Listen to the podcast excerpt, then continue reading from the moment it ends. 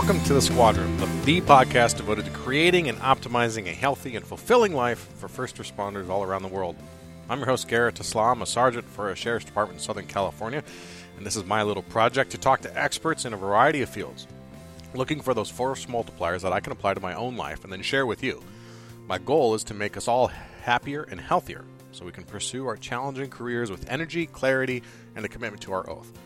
Our guest today is a man, a legend in the strength training community, Mark Rippetoe. He was kind enough to give us an hour of his time. And Mark probably doesn't need any introduction, but I'll give him a short one anyway. Uh, if you've been doing any sort of uh, strength training, barbell training, even CrossFit for any t- sort of uh, length of time, you've probably come across Mark, at least in the uh, vein of, of online videos, uh, technique, and uh, that sort of stuff in terms of the Olympic lifts um, and strength training. His books, um, Starting Strength and Practical Programming for Strength Training, have been used all around the world. Mark has, uh, has got a long list of accolades, and um, I, I, could talk for probably 30 minutes just on that alone. But um, he comes on the show to give us a different perspective about uh, what we need to be doing with our training. And Mark knows what he's talking about. You know, he goes back to his his work in the fitness industry began in uh, 1978, um, where he and he's the owner of the Wichita Falls Athletic Club, and he's the first group certified. He was in the first group of people certified by the National Strength and Conditioning Association way back in 1985, when I was seven, and uh, he's actually relinquished that credential since then. He's a competitive or was a competitive powerlifter for uh, many years, and he of course coaches lots of athletes, and he does his certifications and his trainings all around the country. Um, Mark is an opinionated guy, which makes for a great interview and a great uh, podcast because he shares his uh, insights uh, very straightforwardly. Uh, we talk about why he thinks CrossFit is fine for most people, but that it's exercise and not training and how, as law enforcement officers, we need to be devoted to our training. And some interesting concepts over um, practice and performance and training versus exercise. So he defines it in the show, so I won't belabor it here. But um, he brings up some interesting points, uh, some thoughts I hadn't considered in the past, um, and it was a really interesting conversation uh, that we got to have with Mark. Um, and uh, just appreciate his time. So, without further ado, I'm going to get to that uh, real quickly. I want to remind you that if you are not signed up for our mailing list, you should do that by going to the thesquadroom.net and signing up there, or from the palm of your hand, you can text the squadroom, all one word, to 44222 to get signed up right there. Uh, but uh, you can do that now. You do it after the show. I'll remind you then again. But for right now, I want to get to Mark Rippetoe, author of Starting Strength and Practical Programming for Strength Training. And uh, his insights into why we as cops need to train. Mark Rippetoe, thanks for being on the show. Sure, Garrett. Glad to be here. It's uh, a real treat to have you on. I've been following your stuff uh, for quite some time, following you on YouTube. I your uh, videos on how to do the basics of the you know the clean, the squat, the the press, the bench press, all those things. Those are things I go back to consistently uh, and constantly to reevaluate uh, my own form when I don't have a trainer right in front of me. So thank you for putting out such great content. Well, we're happy to help. Uh, the uh, the materials that we uh, we generate generate with regards to technique and and execution are uh, really designed you know the the best way we can make them to to enable a person training by themselves to uh, correctly do the exercises. Uh, however, sometimes it's you know it's, sometimes people just have different little problems with each one of these lifts, and in that situation, a coach uh, is is quite useful. Uh, coaches that know how to to coach our version of these lifts are hard to come by, and our online coaching is is uh, starting strength online coaching is handy for that. But but these materials have all actually been produced with you being able to correctly do them in mind. Uh, reading the book and watching the videos. Yeah. So I'm glad we're, glad we've been able to help you. Absolutely. So of course, for people who who aren't familiar directly, or maybe they know the name, you're the author of Starting Strength and Practical Programming for Strength Training, among other books. But those are the two I kind of want to focus on today. Right. And uh, one of the first things that people will read when they read like practical programming is that you really emphasize a differentiation between exercise and training and why it's important yes. for athletes to train for the long-term goal. Can you give us a quick uh, description of why the differences as you see them and why sure. it's important to distinguish? Well, let's just go ahead and, and define several terms because uh, one of the things that we have found to be very helpful is that uh, if everybody's operating under the same definitions and terms, then uh, it makes it easier to organize our thoughts with respect to these topics. So, uh, physical activity, that's the thing you you see that the uh, the American Heart Association wants you to get some of, and the uh, federal government wants you to get some of. And physical activity means anything that doesn't involve sitting down.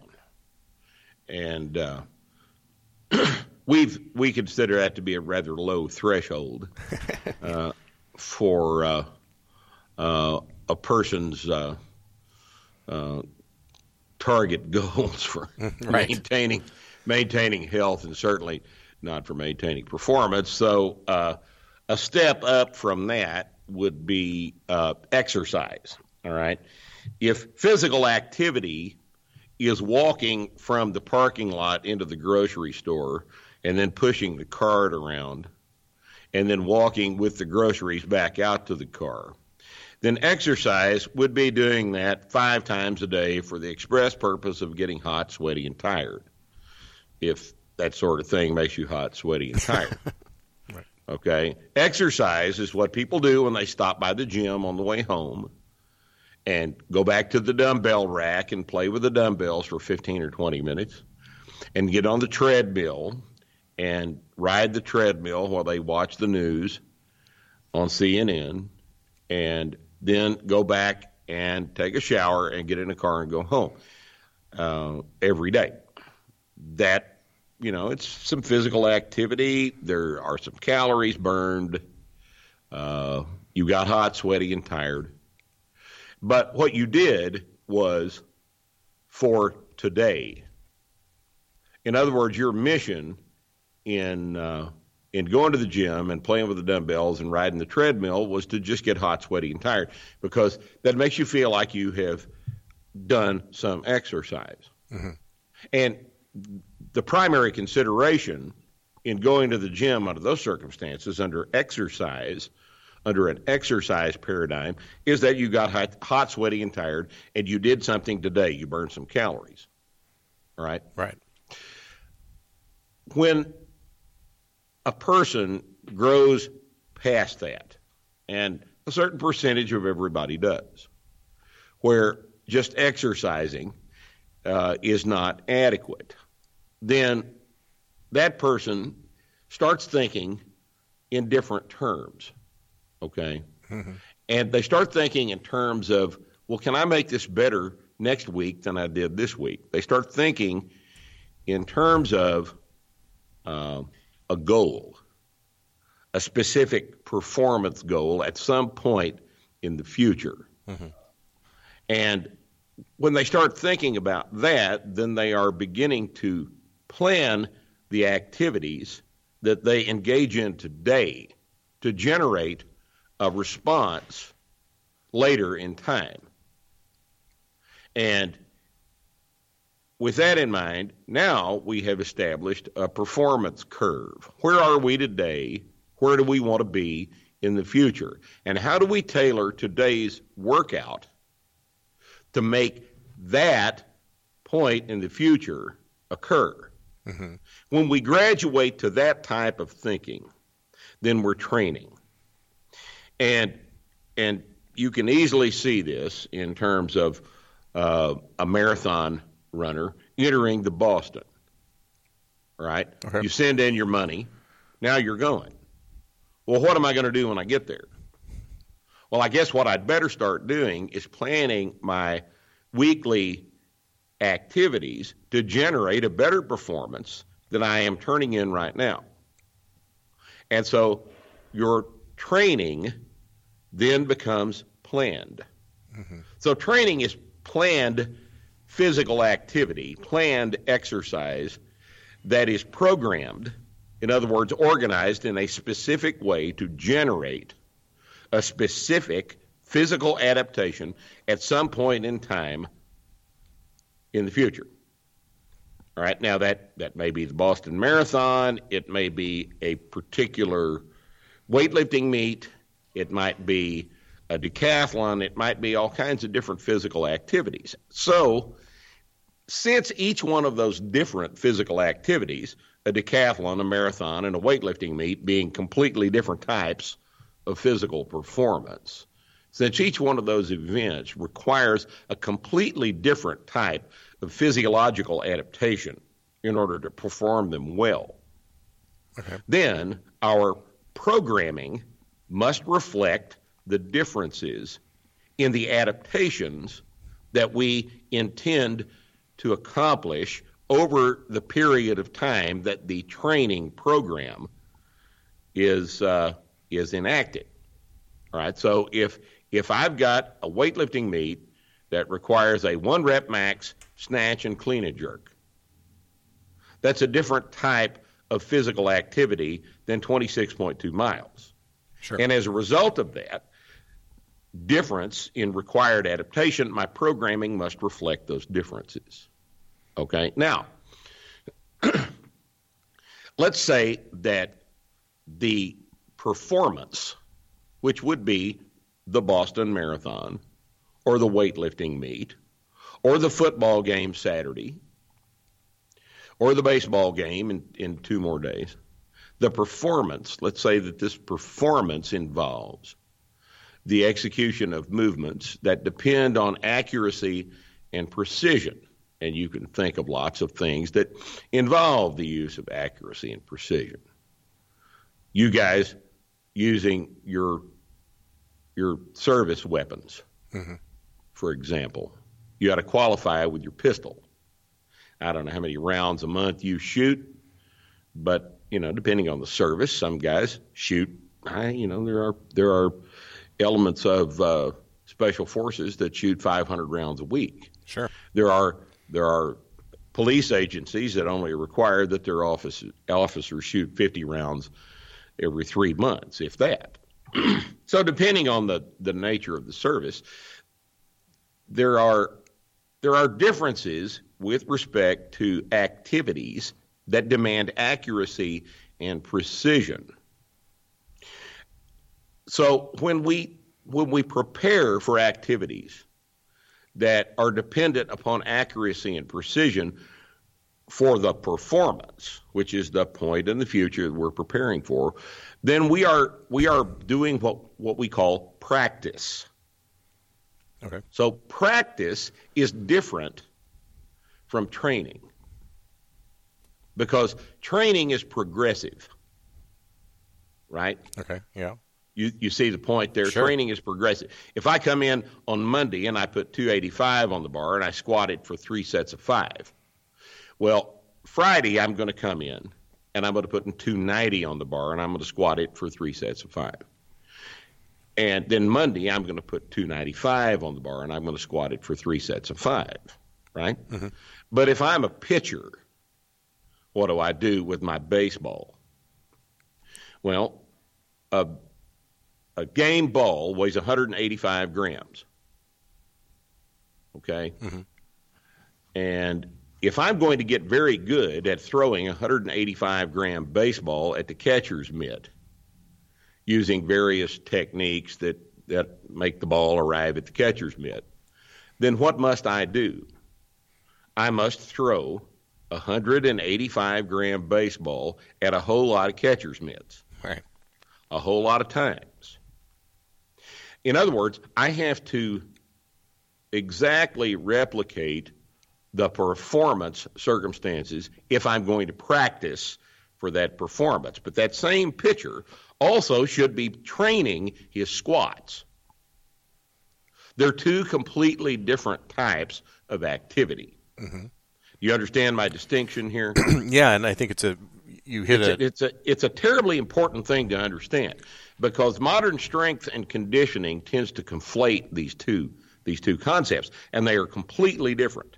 Mm-hmm. They are completely different types of activity. You cannot make your strength and conditioning activities look like your performance and get any stronger doing it. Mm-hmm. So yeah, I think you hit analogy right there perfectly with the with talking about firearms qualification and Yes. shooting. You know, center mass, five rounds on target is there's other stuff that goes into that, but that's your performance. Right. That's the performance, and that therefore must be the practice. So mm-hmm. if you're going to shoot five rounds on target, center mass, are you going to change up your pistol every time you do that? Right? Yeah, of course not. No. You're you're going to get real familiar with your carry weapon, and that's the one you practice with. Because in the event that there needs to be a performance, we don't want a performance in a situation like that, but if it happens, then you had to have practiced for that specific performance, right? Mm-hmm. Now everybody everybody intuitively understands this.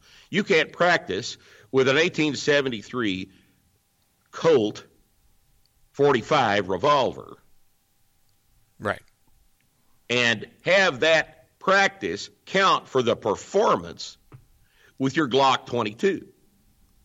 Right. It it it it does not carry over because it's not specific to the performance. By the same token, that cop ought to be training for strength, which Sure. is a completely different kind of a deal. mm-hmm. A completely different kind of deal. That involves him adding five pounds to his squat a couple of times a week. There are two different types of activity.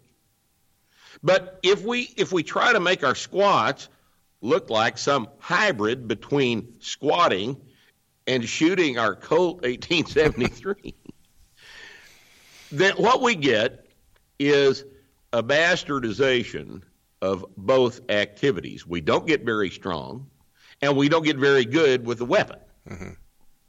because we have conflated the two concepts, training and practice, and they are separate. So um, let me ask you this, and if I'm sorry if I'm interrupting. Um, you know, we look at ourselves, or we encourage ourselves on this show and, and then around the world, just that the idea that we are tactical athletes. I don't know if you're familiar with that term at all. Oh, I'm quite familiar. Okay, so obviously, the, for, if anyone's listening for the first time and they're not familiar with that, the, the general idea is that we need to be, treat ourselves as professional athletes uh, in a tactical environment. We need to do all the things to make ourselves ready for that that potentially large scale big event. Exactly. And the, the the big performance Right. that you have no idea when is going to occur, and that nonetheless you must be prepared for when it does occur, if and when it does occur. Now, in your situation, the the distinction between training and practice could not be more obvious. Hmm. Okay? You have to, you have certain things that will happen during the big event. All right? You're going to have to shoot, you're going to have to communicate, you're going to have to think, you're going to have to move in specific ways depending on the nature of the event when and if it occurs. You have to prepare as best you can for all possible contingencies that may occur during that event. What's the best way to do it? Well, on the practice side, it seems rather obvious that we need to shoot a lot of rounds downrange with all of the weapons that we will be called upon to use. We need to be familiar with all of the tools that we will going that we are going to be required to operate under those circumstances. Right? We mm-hmm. need to be practicing the use of the tools and the use of the weapons technology under various conditions that might occur during the event night, daytime, rain, fog, poor visibility, dust, wind, that sort of thing. Sure. All of the conditions that might possibly occur, we need to have practiced with those tools and those weapons so that we're familiar with how they're going to behave and we have some experience handling them under those specific conditions. All right, and I think this is well understood, and I think everybody has this under control. Mm-hmm. All right, and I'm not going to sit here and lecture anybody about how to practice for this kind of a deal because that's not my that's not my bailiwick. My bailiwick is the other part, the physical preparation that makes the performance more efficient. The physical preparation that actually makes the practice more more efficient and makes you able to better demonstrate your proficiency under these circumstances. And that physical capacity is never running 10 miles. It's never running five miles. This is not World War I. We have mechanical transportation now. We don't have to do three mile foot chases. That happens in James Bond movies. Right. It does not happen in your job, and it doesn't really ever happen in anybody else's job. That's what police cars are for, that's what fire trucks are for. Okay? Mm-hmm. What happens in the real world happens within a short radius away from the transport device that got us where we're going. All right? We don't need endurance adaptations to accomplish this. And I'm gonna I'm gonna gonna uh, place a uh, a caveat on. Let's revisit that concept here in a minute. What we run into in the field is situations that are dependent on our ability to produce force against an external resistance. In other words, we run into strength limiting situations where sh- your ability to be strong is the bottleneck. The limiting factor is your ability to be, to be strong, not your ability to run five miles or three miles or one mile. It's your ability to push on something, pull on something, mash on something, lift something. Do it explosively and well. And that is a strength adaptation. All right, now I've, I've had lots and lots and lots of discussions over the past 10 years with lots of people that have been in combat situations. Now, let me preface my remarks here by saying I've never been in combat. I was not in the military. I've been in strength and conditioning for 40 years. And I've dealt with lots and lots of people whose profession is police work, military, and fire. And every one of these people report to me the same thing. They tell me that when things get weird, strong is the most important adaptation they had. And if that if they weren't strong enough, that's the one they wish they had more than any of the other things that they could possibly do to prepare for that performance. Okay? Mm-hmm. It is it's it's terribly critical that you understand why I am saying that strength training is far more important than the running that most agencies and most military organizations rely upon as their training paradigm. I think it's completely uh, it is an inaccurate interpretation of what actually happens in the field, and it's an inaccurate interpretation of what best would adapt a person for that role. All right? mm-hmm. Now, since you mentioned the stress recovery adaptation model uh, earlier in the introduction, let's let's talk about that for just a second. Please. All right. And when when the body is uh, not being stressed, in other words, when it is in a state called homeostasis, all right, it is adapted to its environment. All right, now that that in that that definition applies to you at work when nothing weird is going on. It applies to a fish in a lake when the temperature is constant. It applies to any organism in an environment that is not changing. Okay? Okay. Let's say the temperature of the lake, for some reason, goes up two degrees uh, a two degree change in temperature is not going to kill the fish. All right? Because a two degree change in temperature is something that the fish can easily adapt to. Because two degree changes in lake temperature happen all the time, don't they? Sure. Okay, they happen seasonally. You know, the fish can find a, a place in the water column that's within a couple of degrees of the same temperature he's been living in all year. So that's how the fish adapts. He goes down where it's not a big stress on him. But let's say that there's a volcano in the area and the lake temperature rises 30 degrees. If the fish cannot adapt, then the fish dies. If the fish can adapt, then he gets better at dealing with the changing environment. Okay? Sure. If and this is a feature of all biological systems, plants and animals. They have the ability to adapt to stress. Stress is the thing that produces the change in the environment. Recovery is the process by which the organism changes itself in the face of that stress. And adaptation is the is the new homeostasis that the organism finds itself in after the recovery from the stress. All right, now this is just the biology. Sure.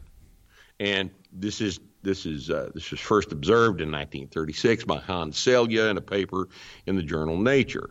All we are doing with our program is making uh, an observation that since this is the process that governs biological systems, we're going to take advantage of it and we're going to control it precisely. And that's what programming is.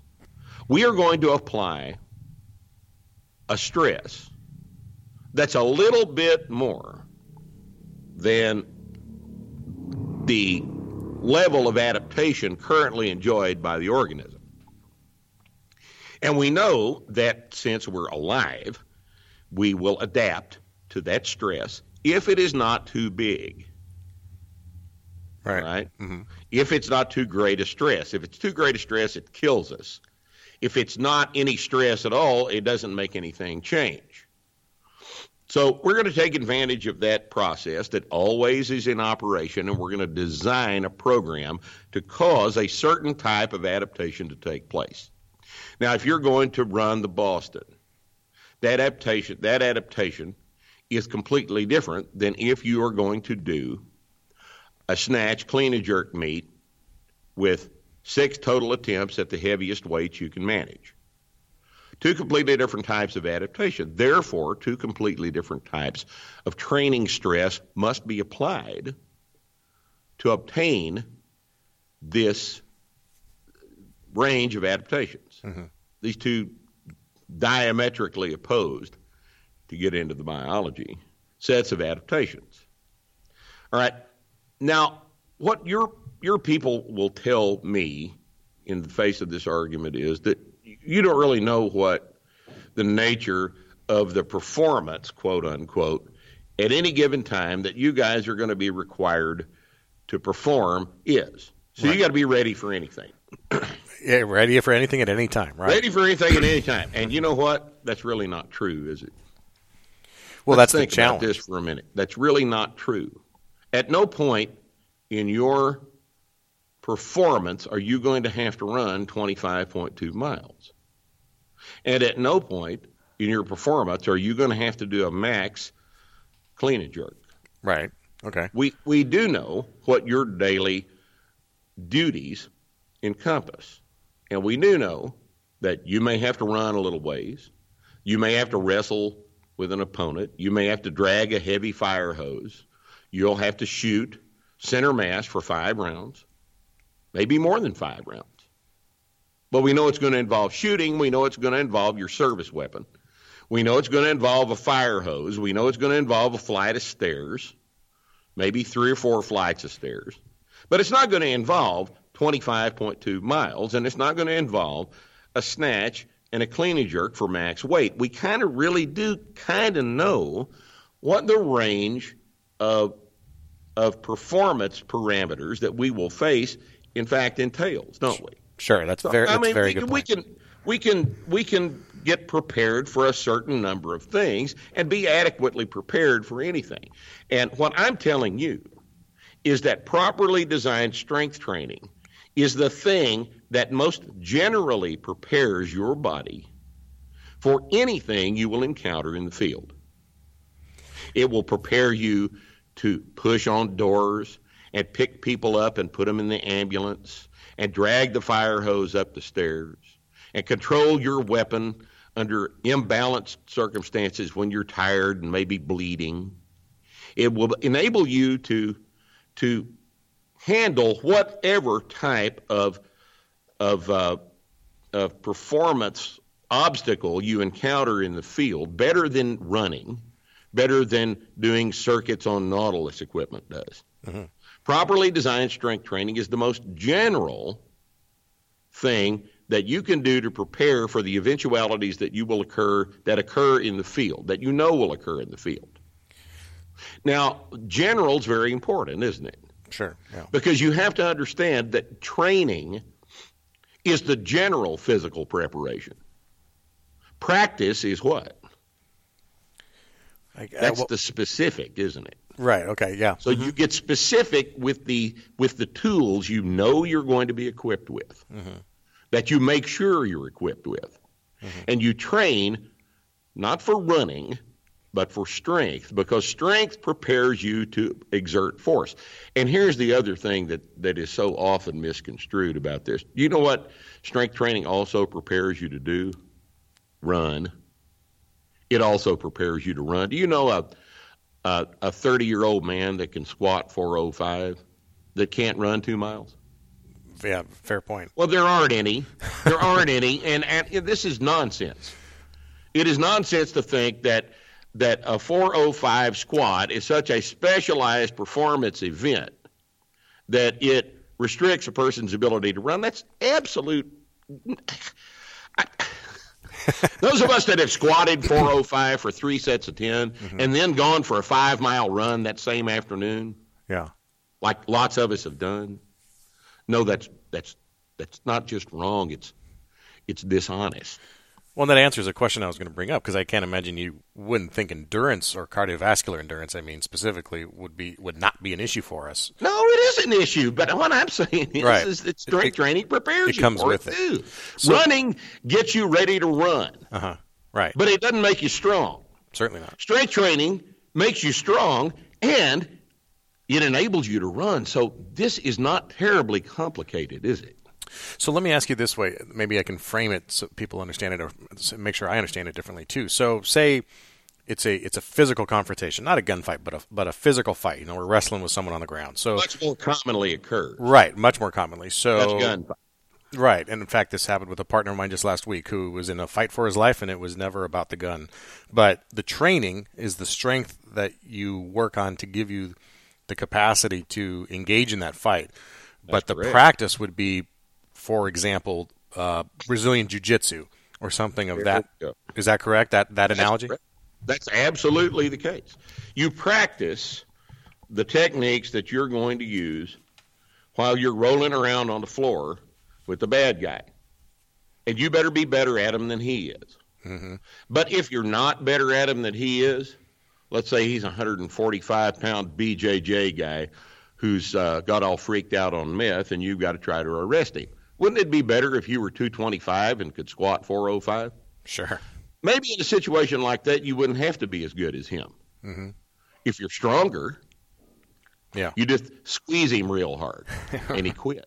right, right, right, right. Okay. You, so uh, th- this is, you know, I, I understand people uh, defending their turf here, but I, I, really don't understand the opposition uh, to replacing the current uh, training paradigm in both uh, basic training and in